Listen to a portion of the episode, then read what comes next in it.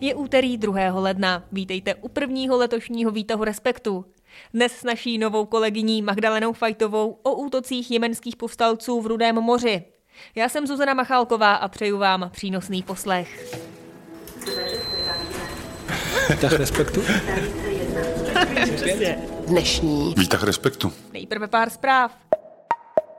Advokáti a advokátky se zapojili do pomoci pozůstalým nebo svědkům prosincové masové střelby na Filozofické fakultě Univerzity Karlovy, kdy právní služby jich veřejně nabídlo 75. Vyslyšeli tak výzvu České advokátní komory a nechali se zapsat do zvláštního seznamu, který je dostupný na jejím webu. V souvislosti s útokem se lidé můžou obrátit na kterýkoliv z uvedených kontaktů. Já ještě připomenu, že pomoc lidem zasaženým tragédií nabídl mimo jiné i nadační fond Univerzity Karlovy, a to skrze sbírku, do které lidé poslali už přes 50 milionů korun. Ukrajina zase čelila rozsáhlému vzdušnému útoku ze strany Ruska. To zopakovalo masivní útok z minulého týdne. Naštěstí se ale ukrajinské protivzdušné obraně podařilo jeho velkou část odvrátit. Útoky podle ukrajinských představitelů mířily nejen na vojenská a průmyslová zařízení, ale i na civilní infrastrukturu s tím, že hlavním cílem byl Kijev. Střely ale mířily i na Charkov. Útok si vyžádal několik mrtvých a až 100 zraněných. No a v centru Langhans člověka v tísni už je se mnou i naše nová kolegyně Magdalena Fajtová. Ahoj. Ahoj Zuzko. Já jenom dodám, že Magda k nám přišla z Českého rozhlasu, dneska má svůj první den v Respektu a rovnou výtah, tak moc děkuju. Já taky děkuji za pozvání a doufám, že toho moc nepokazím. Vítej u nás. A já tě poprosím, jakou zprávu bys z toho aktuálního dění vytáhla ty? Já bych paradoxně vytáhla to, že mám pocit, že je taková jako absence zprávy, respektive reakce eh, Evropské unie na to, co se děje v Srbsku, nebo co se dělo ke konci roku. Eh, a to byly tedy protivládní protesty lidí, kteří měli pocit, že eh, volby, které byly vlastně 17. prosince a byly to předčasné volby, takže je doprovázelo spousta nesrovnalostí a problémů mají pocit, že některé hlasy, tedy, nebo že ty volby mohly být nějakým způsobem zmanipulované a na ty demonstrace zatím nikdo nějak razantněji nereagoval, takže jsem zvědavá, co přinese leden v tomhle směru. A já ještě dodám, že ty se právě na tuto oblast zahraniční redakci specializovala. Mimo jiné, ano. No a pojďme na hlavní téma dne.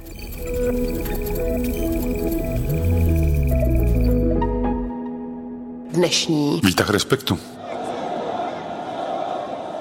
إذ نحتفل إذ نعزز ونقدم رسالة مفادها أننا شعب يمني جاهز للسلام Jemenští povstalci Hutijové dál útočí na lodě v Rudém moři. Je to kvůli válce mezi Izraelem a Hamásem, kdy Hutijové už před časem oznámili, že budou útočit na všechna plavidla zemí a společností, které spolupracují s Izraelem. A to odůvodnili právě podporou palestinců. Magdo, my říkáme Hutijové, ale ono v českých médiích e, jsou různé názvy, píšou se i jinak, vyslovují se jinak, tak z jakého je to důvodu? Je to z toho důvodu, že je to samozřejmě přepis eh, z arabštiny a to t nebo s, to je otázka, kterou mi vysvětloval kamarád, který umí arabsky a říkal, že je to jako kdybychom říkali v angličtině thank you. Je to prostě ten zvuk, který děláme, když řekneme thank you. Je to něco mezi s, f, t, eh, takže můžeme říkat hutiové, protože si myslím, že to s, uh, i, i mi právě příliš uh, připomíná to thank you, které je takovou, takovým nešvarem české angličtiny. Tak thank you za vysvětlení. a mohli bychom hned na úvod vysvětlit, kdo jsou vlastně Hutijové. Eh, Hutiové jsou povstalci, kteří tedy původně pocházejí ze severu Jemenu. Je to šítská militantní skupina a oficiálně se jmenuje Ansar Allah a podporuje je Irán. Hutiové jsou součástí takzvané osy odporu, tedy tímhle termínem se označují hnutí, která jsou blízká Iránu a která vystupují právě proti Izraeli. A kromě Hutiů jsou to taky libanonské hnutí Hezbalách a pak různá jiná hnutí třeba ze Sýrie nebo Iráku.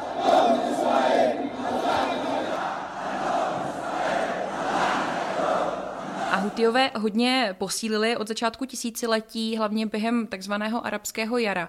A v roce 2014 dobili jemenské hlavní město Sana. O rok později se proti nim na straně vlády do konfliktu přidala Saudská Arábie a další arabské státy, třeba Egypt nebo Spojené arabské emiráty. A letos už to tedy bude 10 let od začátku občanské války v Jemenu.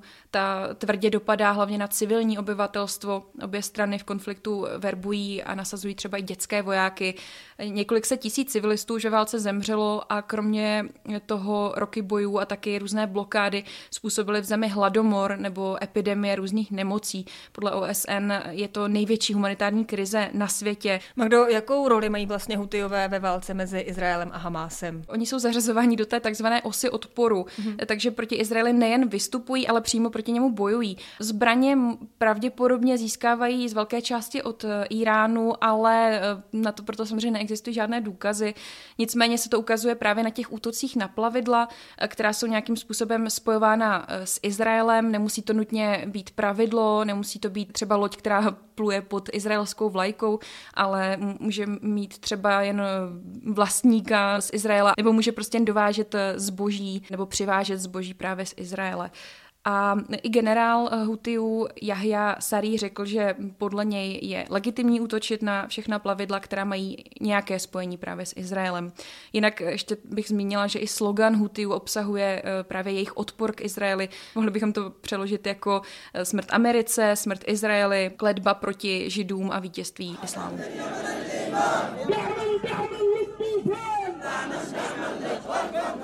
Když se ale vezmeme celý tady ten konflikt a tu jejich podporu palestinců nebo Hamásu, tak jak významný je to nepřítel pro Izrael? Může opravdu nějakým způsobem hýbat celým tím konfliktem? Já si myslím, že co se týče eh, zbraní nebo eh, jejich možností právě v oblasti zbraní, tak se samozřejmě nevyrovnají eh, těm jiným stranám toho konfliktu, tedy Izraeli a pak dalším státům, které jsou v tom nějakým způsobem zapojené. Nicméně vliv to může mít na eh, převoz zboží a samozřejmě to může mít v konečném důsledku vliv na světovou ekonomiku, protože to, co se děje v Rudém moři, což je oblast, která je klíčová pro převoz zboží, eh, hlavně tady do Evropy samozřejmě, tak eh, to už teď dopadá na různé firmy, ať už dopravní nebo i jiné, které v Evropě buď to sídlí, anebo tady mají velký trh. Pojďme si tady říct nějaké konkrétní příklady, co přesně se děje v Rudém moři, jakých společností se to dotýká, tady ty útoky jemenských hutiů. Myslím si, že velmi rezonoval případ s firmou, s dánskou firmou Maersk, která po útoku hutiů přerušila eh, plavby v Rudém moři. K tomu se přidali i jiné dopravní společnosti, ale právě, jak jsem říkala, i jiné firmy, které se nezabývají dopravou. Třeba eh, IKEA koncem roku varovala, že to, co se děje v Rudém moři může mít dopad na ceny nebo na čas, kdy se doveze určité zboží do Evropy, protože třeba, jak píše BBC, tak různé evropské firmy už buď to přistoupily, anebo zvažují, že přistoupí na alternativní trasu, což by byla ta přes Mys Dobré naděje na jihu Afriky, ale ta je samozřejmě delší a s tím, že by cesta trvala i déle, to se samozřejmě pojí i to, že by stála víc peněz.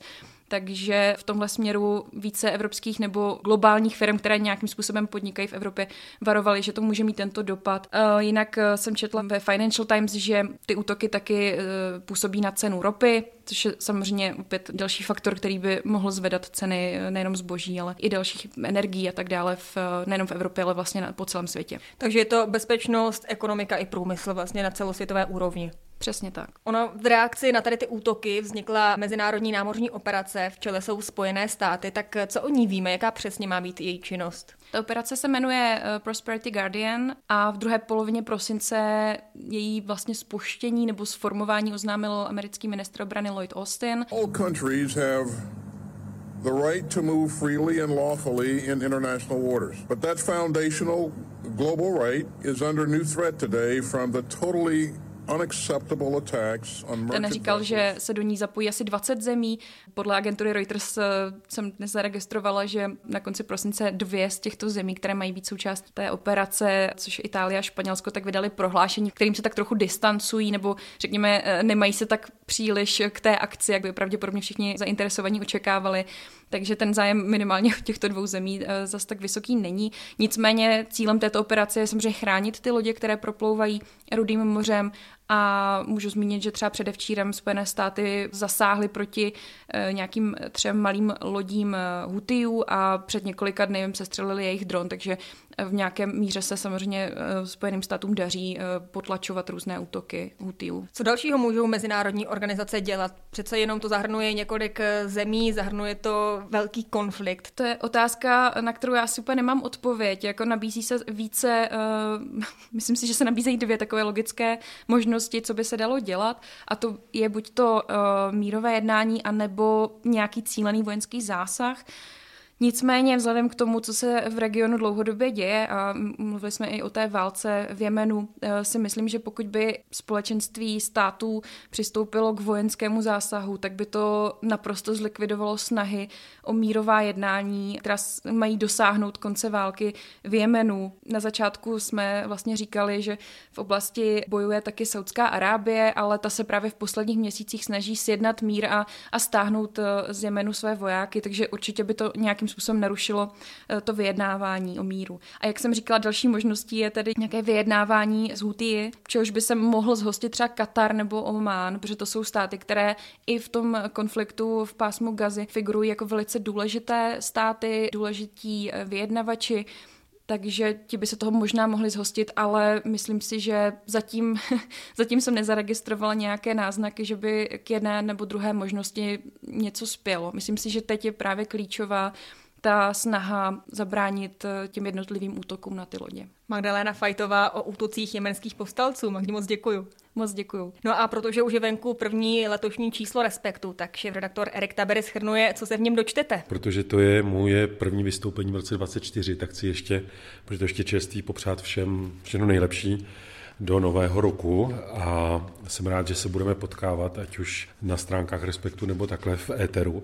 A k tomu časopisu, k tomu vydání pochopitelně jako nejde odestát eh, téma který byl strašně tragický vlastně na konci toho roku, to znamená střelbu. My jsme hodně zvažovali, o čem psát, jak psát, jaký slova používat, jakou titulku dát.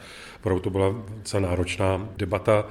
A říkali jsme si, že svým způsobem asi teď jedna z nejdůležitějších věcí je, jak se s tím dá vyrovnávat. Takže tam podle mě ten nejhezčí text je čistě o tom, jak zpracovávat takové trauma. Ale je tam v tom čísle celá řada opravdu jako silných textů, a abych nemusel vyjmenovat úplně všechny, tak zmíním dva. Oba vlastně jsou trochu hudební, i když jeden jenom částečně Prostě náš kolega Tomáš Lindner je eh, nositel naprosto fascinujících příběhů, o kterých nikdo moc neví.